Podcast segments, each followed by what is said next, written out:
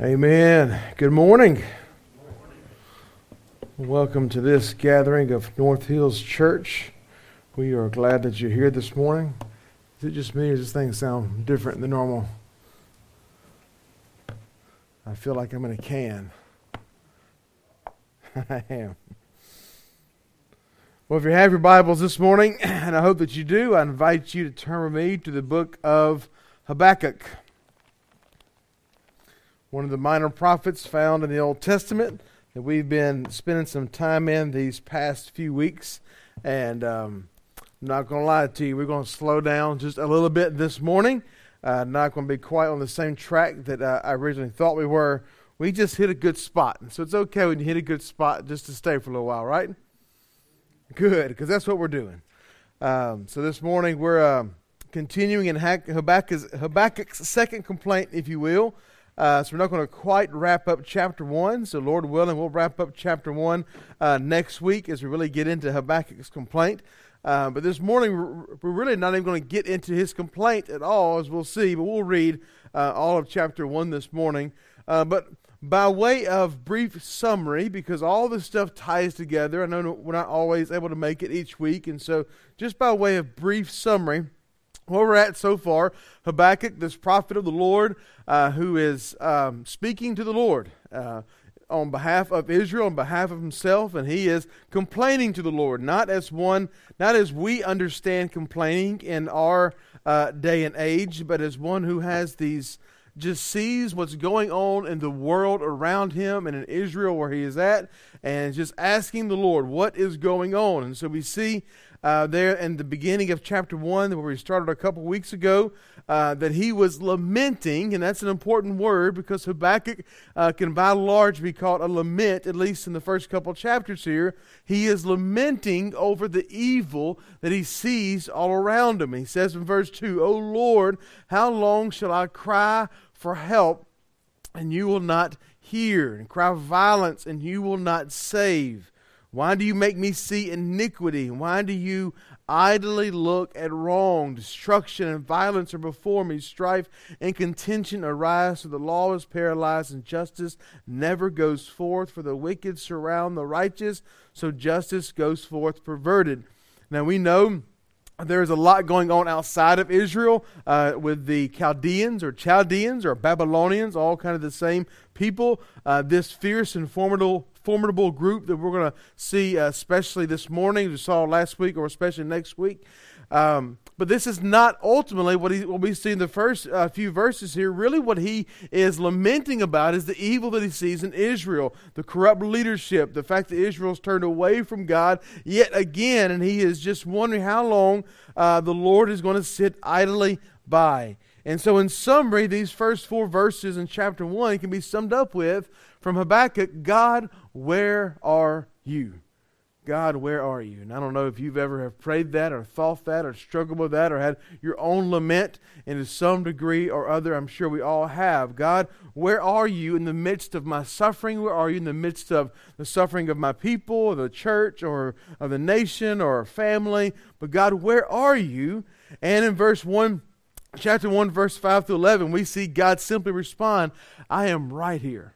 I am right here this whole time. I have not left, and I am doing a work in uh, ultimately for His glory and for the good of His people. Now, that's not going to feel like good for His people, right? Because as He says, He is raising up this fierce nation, and He goes to these just very vivid, uh, this very vivid imagery uh, the Lord does, and the Holy Spirit through Habakkuk here, he has very vivid imagery of the nation of Babylon that he is raising up to bring judgment, as we'll see uh, this morning, to the people of Israel. So God says, Habakkuk says, Where are you, God? He says, I am right here. And then he explains that he's raising up the, uh, the Babylonians to be this fierce uh, ungodly force, this pagan nation that will wreak havoc not just throughout the known world, but specifically in Israel. And so we see the beginning of his second complaint this morning. Um, but what he starts with here, if I were to give it a modern term and even a modern title to our message this morning, is with all due respect. Now, have you been there before? Have you ever told someone with all due respect? Now, as humans, what does that usually mean? It means whatever you're about to say probably is not very respectful, right? With all due respect, let me tell you my mind, let me tell you my heart. Uh, but if you've ever had to uh, engage with someone that you had immense respect for, maybe you did say, Look, with all due respect, I love you and care for you, and have all the respect in the world, but I have a genuine question, I have a genuine concern. So if you will allow me to have this conversation. So this is kind of where uh, verse 12 picks up this morning with Habakkuk. Because we see after his complaint in verses 2 through 4, God answers, he says what he's doing, and it's not enough for Habakkuk. He continues to go forward. So let's pick up in verse 12 and read through the rest of the chapter. So uh, Habakkuk chapter 1, verse 12 says this Are you not from everlasting, O Lord my God, my Holy One? We shall not die. O Lord, you have ordained them as a judgment, and you, O rock, have established them for reproof. You who are purer eyes than to see evil, and cannot look at wrong. Why do you idly look at traitors and remain silent when the wicked swallows up the man more righteous than he? You make mankind like the fish of the sea, like crawling things that have no ruler. He brings all of them up with a hook. He drags them out with his net. He gathers them in his drag net, so he rejoices and is glad. Therefore, he sacrifices to his net and makes offerings to his drag net. For by them he lives in luxury, and his food is rich. Is he then to keep on emptying his net and mercilessly killing nations forever? And we'll end in verse 1 of chapter 2. I will take my stand at the watchpost and station myself on the tower and look out to see what he will say to me, and I will answer concerning my complaint. Let's pray. Lord, thank you for this morning. Thank you for this text that we find ourselves in this morning. Help us, Lord, to see and hear with eyes and ears that are yours. Would you speak to us this morning through your Spirit and help us to respond in faith and obedience? In Christ's name we do pray. Amen. So going back to verse 12 here, this is we're going to camp this morning when Habakkuk is is about to engage in his second complaint with his all due respect. And so kind of this is the respect part if you will, for lack of better words. This is a moment where he looks to the Lord and he praises God in such a beautiful and clear way. And just to be frank with you this morning, uh, just it's good just to stop for a second, right? You know, we're in the Habakkuk, which is a, a difficult book, which is a weighty book, which we're dealing with sin and suffering and evil, uh, both in the world and even amongst God's people. And it's just good to take a moment and let's kind of just step back and let's remember who God is. And that's ultimately what Habakkuk is doing here. He is affirming the character and very nature of God. And so in this one verse, he says so much about who God is. So going back to verse 12, he says, Are you, this obviously Habakkuk speaking to the Lord. So are you God? Are you not from everlasting? Are you not from everlasting?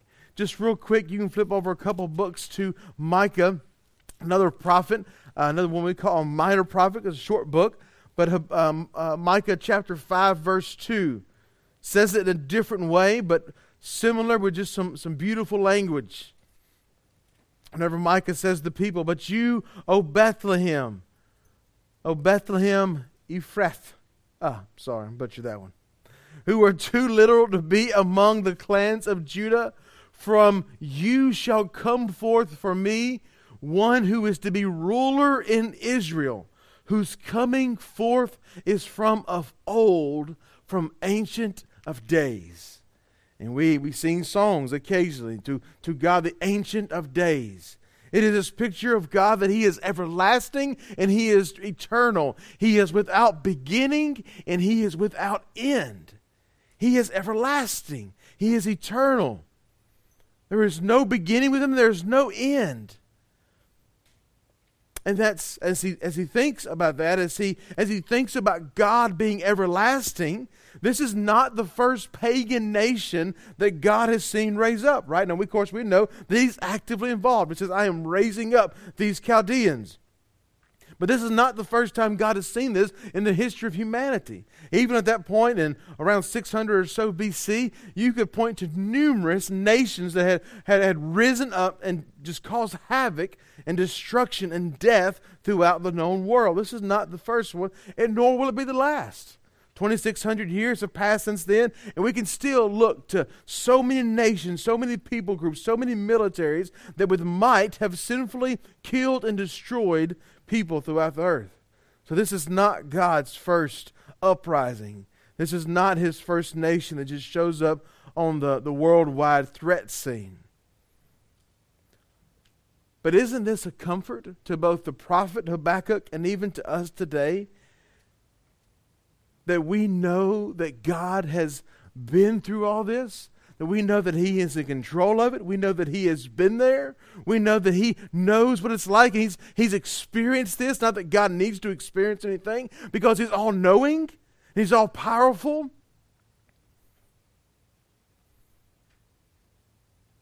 Last night, sitting at dinner, just some of us thinking about some difficulties we've had over recent years or since we've been married and, and things that when you're in the midst of it, they just seem so uh, unnerving and so unsettling and so difficult. But you know, you're looking back on that, right? And you see how God used those times in your life. You see how God has, has redeemed those difficult experiences, those difficulties, to prepare us for both the present and even the future. And so here is this everlasting God who has gone through all of this and knows what it's like to be in the midst of difficulty and is there for us. Here is God, our eternal one, who has experienced and even brought about every moment in human history. Every moment in human history, God has brought about. In human history, in Israel's history, and in your own history, in your life your past, present, and future, God has sovereignly been working to bring everything about. And that's one of the things we see in Habakkuk is a reminder of his sovereignty. And so he has been there for each one and preserved Israel and has preserved you and has preserved me at every single turn. Because as we think about this everlasting sovereign God, He'll never leave us and He'll never forsake us. Which brings us to His second praise. He says, Are you not from everlasting, O Lord my God? And some of your translations will, will say, instead of O Lord, it will say Yahweh, the covenant name of God. The name that was used to God, used of God when speaking of his covenant nature. The I am of Israel, the I am of his people. Here, the prophet is bringing to mind this covenant relationship between God and his people. That God is a covenant keeping, or covenant making, and a covenant keeping God. This emphasis is on his promises to his people as he says, Oh Lord my God, as he says Yahweh, as he speaks to I am, he is reminding, even his own heart, likely, he's reminding his readers, he's reminding all of those who would look at this. Say, to look at the Lord, who is Yahweh, who is a covenantal God. And every promise that God makes, God keeps every single one of them. Surely Habakkuk has in mind here that God has been faithful to all of the generations of his people. That he is one prophet along a long line of God's people from Habakkuk all the way back to Abraham. God has always been faithful in his covenant to his people. He has never failed them, he has never left them. And because he has been faithful to every generation of Israel, he will continue even now in the midst of the attack of the Chaldeans, in the midst of the evil uh, in, in, in Israel itself, in the midst of corrupt spiritual leadership, God will be faithful. There's not some circumstance which God is going to begin to be unfaithful. Add another 2,600 years to this context and, God's, and to look at God's faithfulness, and we continue to see and experience the great I am.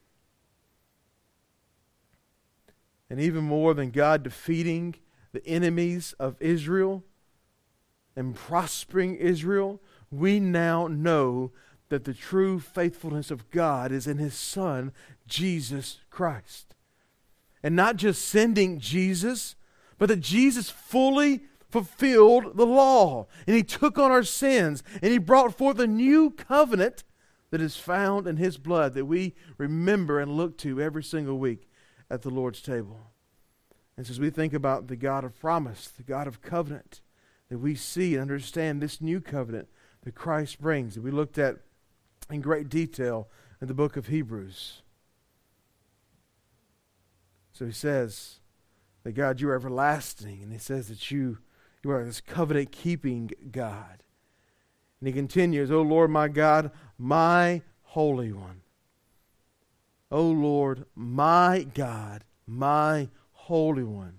So we see that not only is Habakkuk speaking uh, of God and speaking of the nation of Israel and identifying God as a, a covenant keeping God amongst his people, amongst his nation, amongst the true Israel, but we even see this personal identity of Habakkuk and the Lord. It's not just saying, okay, God, we're your people and you're our God, but you're my God. That this, this prophet who is struggling, this prophet who is in the midst of complaining to the Lord, he, he is reaffirmed in his faith of God. He is reaffirmed that God is his God. And so this reminds us and encourages us that God is not just a God of a people as a whole, which he is, but he is faithful to individuals in his kingdom. He is actively at work and engaged in every one of his people in every moment of our life. I was reminded this week I was with a business owner, and he uh, owns a, a, very large, if not the largest, electrical uh, company in, in our area. And uh, was visiting with him this week and just talking about challenges of, of uh, business stuff. And he said one of his challenges was that he had over 130, 140 employees. He said he wanted to know every single employee. He said every new hire he wanted to know. He said he wanted he gets to work at 6 a.m. every day. He wants to know what work every person is going to be doing that, doing that day, and just wants to be engaged with his people. But as his company grows, he's just unable to do that. He's unable to be involved in the individual lives of his people. But not only does God know us and love us and care for us and is there for us and not leave us, but He is engaged with us in our day to day every single day. So those days that it feels like you're alone, those days it feels like the wheels are falling off this thing we call life, and stress is, is elevating, to remember that He is our God. He is my God. And not only does God know us, but he makes himself known to us. And he does this primarily through his Son, through his revealed word. And so, like Habakkuk, we can confidently say, O Lord, my God. Not only is he this everlasting God, not only is he a covenantal God, not only is he engaged and loves each one of us individually, but he says, My Holy One. Are you not from everlasting, O Lord my God, my Holy One? Now, this is a very intentional word, as all Scripture is very intentional. But he's about to, to deal with this tension in the prophet's life of, of evil and this holy God, as we'll see in verses 13 and, and on. So the tension here is the holiness of God amidst an unholy culture and the holiness of God amidst evil and sin and darkness. So he affirms here this characteristic of God. And we would say in the church, one of the, the primary characteristics of God, that which makes God God is his holiness. And all of his ways, the defining characteristic of God is his holiness. He is completely set apart from all sin, able to do no wrong. He is perfect. He is righteous. He is just. He is holy. Holy, holy, holy. And it's, it's just it's beautiful as you see in Habakkuk, as you see his struggle, as you see him bringing these two complaints to the Lord. To be reminded that he knows that God is holy. He doesn't understand this, this tension. He doesn't understand this dissonance, if you will, between he know he knows God is holy, but he sees all this evil, and, and God has clearly said, I am using these people. I'm not just using them, but I'm even I've raised them up. I have established them in order to bring judgment to Israel and to bring destruction to the earth. So he knows that, but there's this tension that we're going to look at next week. But he knows and oftentimes in our life, this is a great, um, a great mechanism, if you will. Whenever we don't understand things, that we, we rest on what we do know. And this is Habakkuk resting in the holiness of God.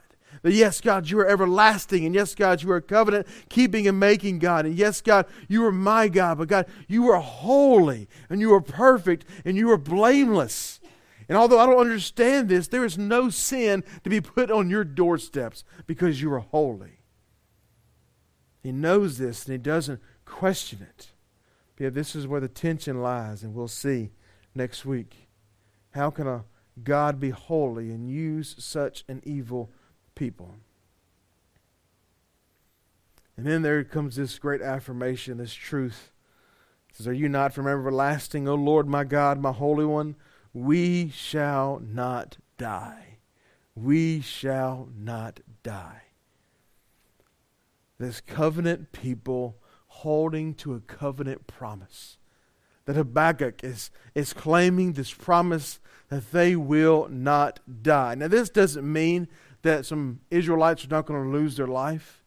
It doesn't mean there's not going to be some of the remnant and faithful who do not physically die and lose their life, because this is inevitable even apart from a, a, a, raiding army that set out to kill, steal, and destroy, just in the course of life, especially in this time in history, life expectancy was not great. So, this was not a promise that he was holding on to that he's not going to experience physical death. However, they believe he's claiming two promises here. That one, that as a people, Israel would not be destroyed. So he says that we shall not die. Israel will not be wiped off the face of the earth. Because that was the goal to a large part the Babylonians, just to wipe people out and to take over the houses, take over their buildings, and take over the, and, and loot their plunder, do all the stuff that these, this evil army would do. So as a people, Habakkuk says, we will not die. Israel will stand. Israel will survive because God is a covenant making and covenant keeping God. And so, as a people, Israel will not be destroyed. And that's just a great hope and truth for us today, right? That the church cannot be wiped out by any administration, any reality, any attack on uh, the church. The church will stand. Now, will some lose their lives? Are some losing their lives today, this morning, as we speak around the world in the global church? Absolutely. And there's a part of that that is tragic to see the church attacked and see people lose their life and to see those who are martyrs for our faith. That should cause us to groan. It should cause us to mourn and to weep for the church.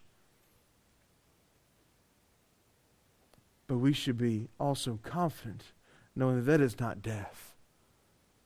That is not a permanent end. And the church will stand because God keeps the church. The church does not keep itself. It is not up to us to sustain the church. It is the Lord who sustains his bride. It is the Lord who protects his bride. It is the Lord who sovereignly keeps the church. We shall not die.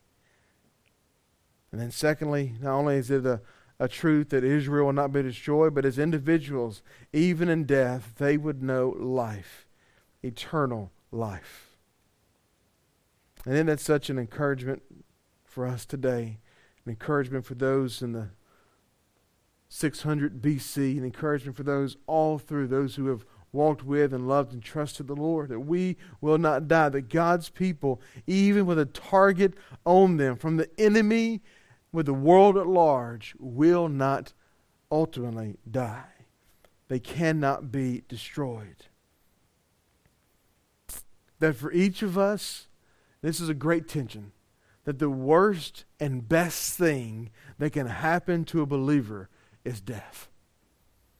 Someone said it well this week. He said, a mentor had told him, he said, I'm all about taking the early flight from this life, but I'm not going to be waiting in the airport. there's an element, right? That the worst thing that can happen to us is death, but the best thing that can happen to us is death.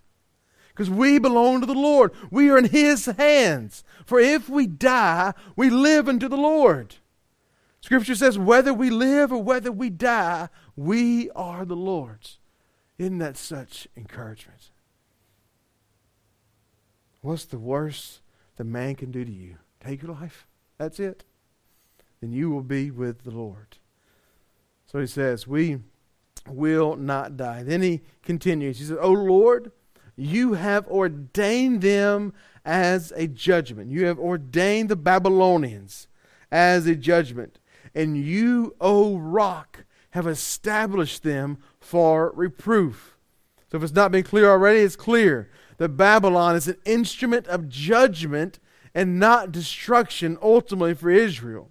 So we're going to see the, the way that God is going to use the Babylonians in Israel. He's not going to destroy Israel, not going to wipe them out, but he's going to use them to bring judgment. Very soon, the Babylonians are going to show up and they're going to take Israel captive. They're going through this 70 years of captivity. God ordained and established the rise and power of the Babylonians for his purposes. And ultimately, his purposes are always twofold for his glory and for our good. Even when it doesn't feel like it's for our good, even when it doesn't feel like God is getting the glory, all that God ordains, all that God establishes, all that God brings about is for his glory and for the good of his people. So, what's the purpose of the Babylonians being raised up overnight? It says, it's judgment. It says, as a reproof. We say, even in our life today, for discipline, as we see in Hebrews, that God disciplines those that He loves. And so it reminds us that any pain point that is present in our life is ordained by God. Any pain point that is present in our life is ordained by God. Now, that should drastically change how we see our life. It should drastically change how we see our circumstances, our suffering, our sickness, our difficulties, whatever challenges those are, whether financial, spiritual, emotional, mental, physical, medical, any of these pain points that is present in our life is ordained and allowed by God. And He's sovereign, and He's watching over us, and He's keeping us and He's holy.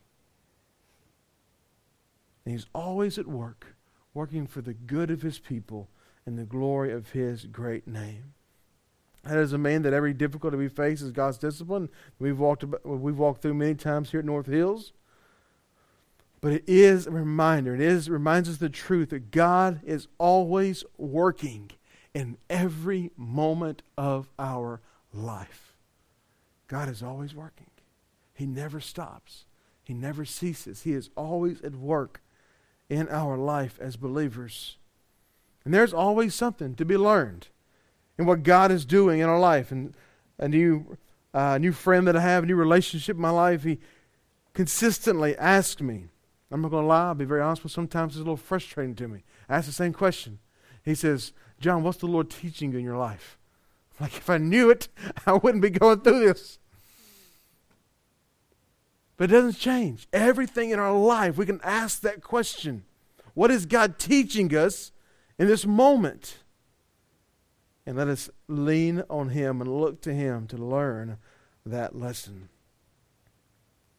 And then finally, here, as he is praising the Lord and looking to the Lord and trusting the Lord, I love this word that he uses.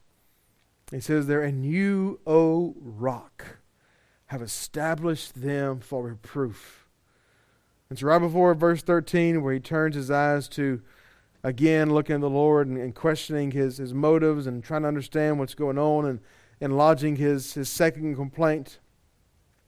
He says, You, O rock.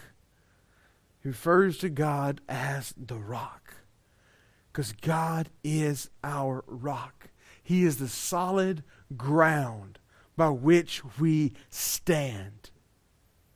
in the midst of discipline, pain, suffering, and any uncertainty, we have a rock that we can stand on. I don't know about you, but I can't think of God being a rock and not think about the passage that is found in Matthew. So go with me over to Matthew chapter 16. Where we see this idea of the rock being fleshed out. We'll start there in verse 13. Matthew 16, 13. Now, when Jesus came into the district of Caesarea Philippi, he asked his disciples, Who do people say that the Son of Man is? Hey, guys, what are y'all hearing out there? What do they say? Who, who do they say the Son of Man is?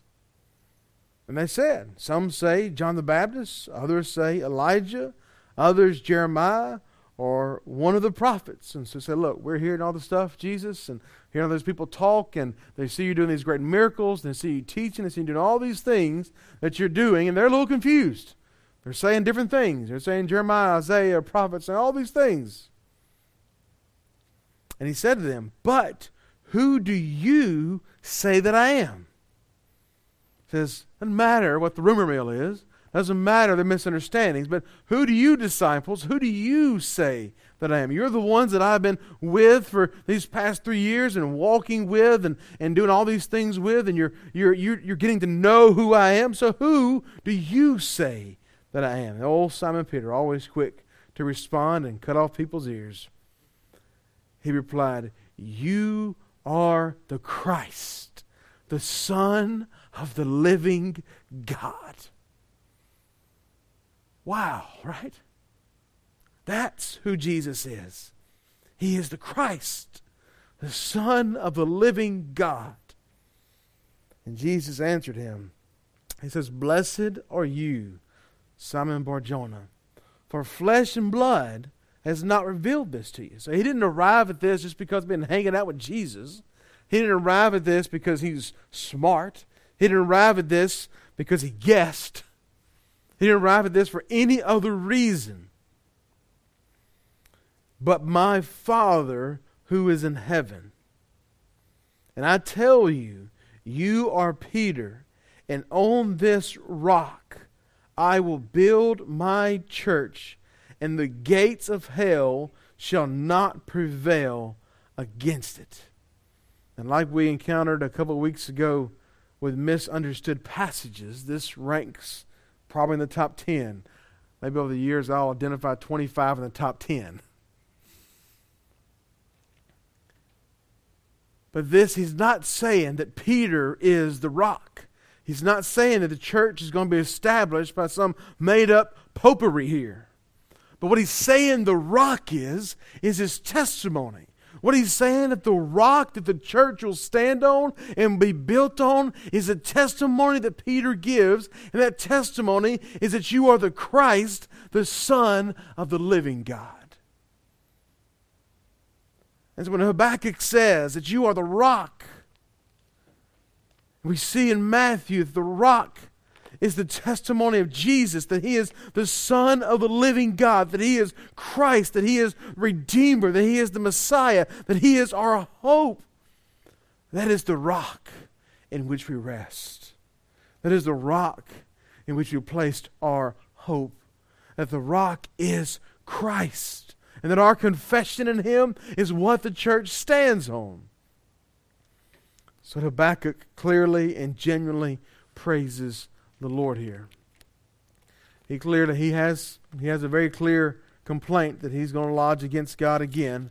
He's done one, he's about to do the second, as we'll look at it next week. Before he does so, he affirms he affirms the very character and nature of God. He affirms who God is. And we see Habakkuk kind of grow in the midst of this small book. And we're going to see how he comes at the end of this and how the Lord works in him and does a work in him. But we see that he is looking to God as the rock. He is looking to God as his hope, as the Holy One, as the, the Redeemer, as the one who is a covenant keeping God. He is everlasting. And so he affirms the very character and nature of God. In the midst of discipline, in the midst of pain, in the midst of suffering, in the midst of any uncertainty, we have a rock that we can stand on. However, Habakkuk still has this unresolved issue in his mind and heart. How can this holy and all powerful God knowingly use such a sinful and wicked nation such as Israel? And we'll see next week the rest of this passage. Let's pray. Lord, I thank you for this morning. I thank you for a chance to again turn to Habakkuk.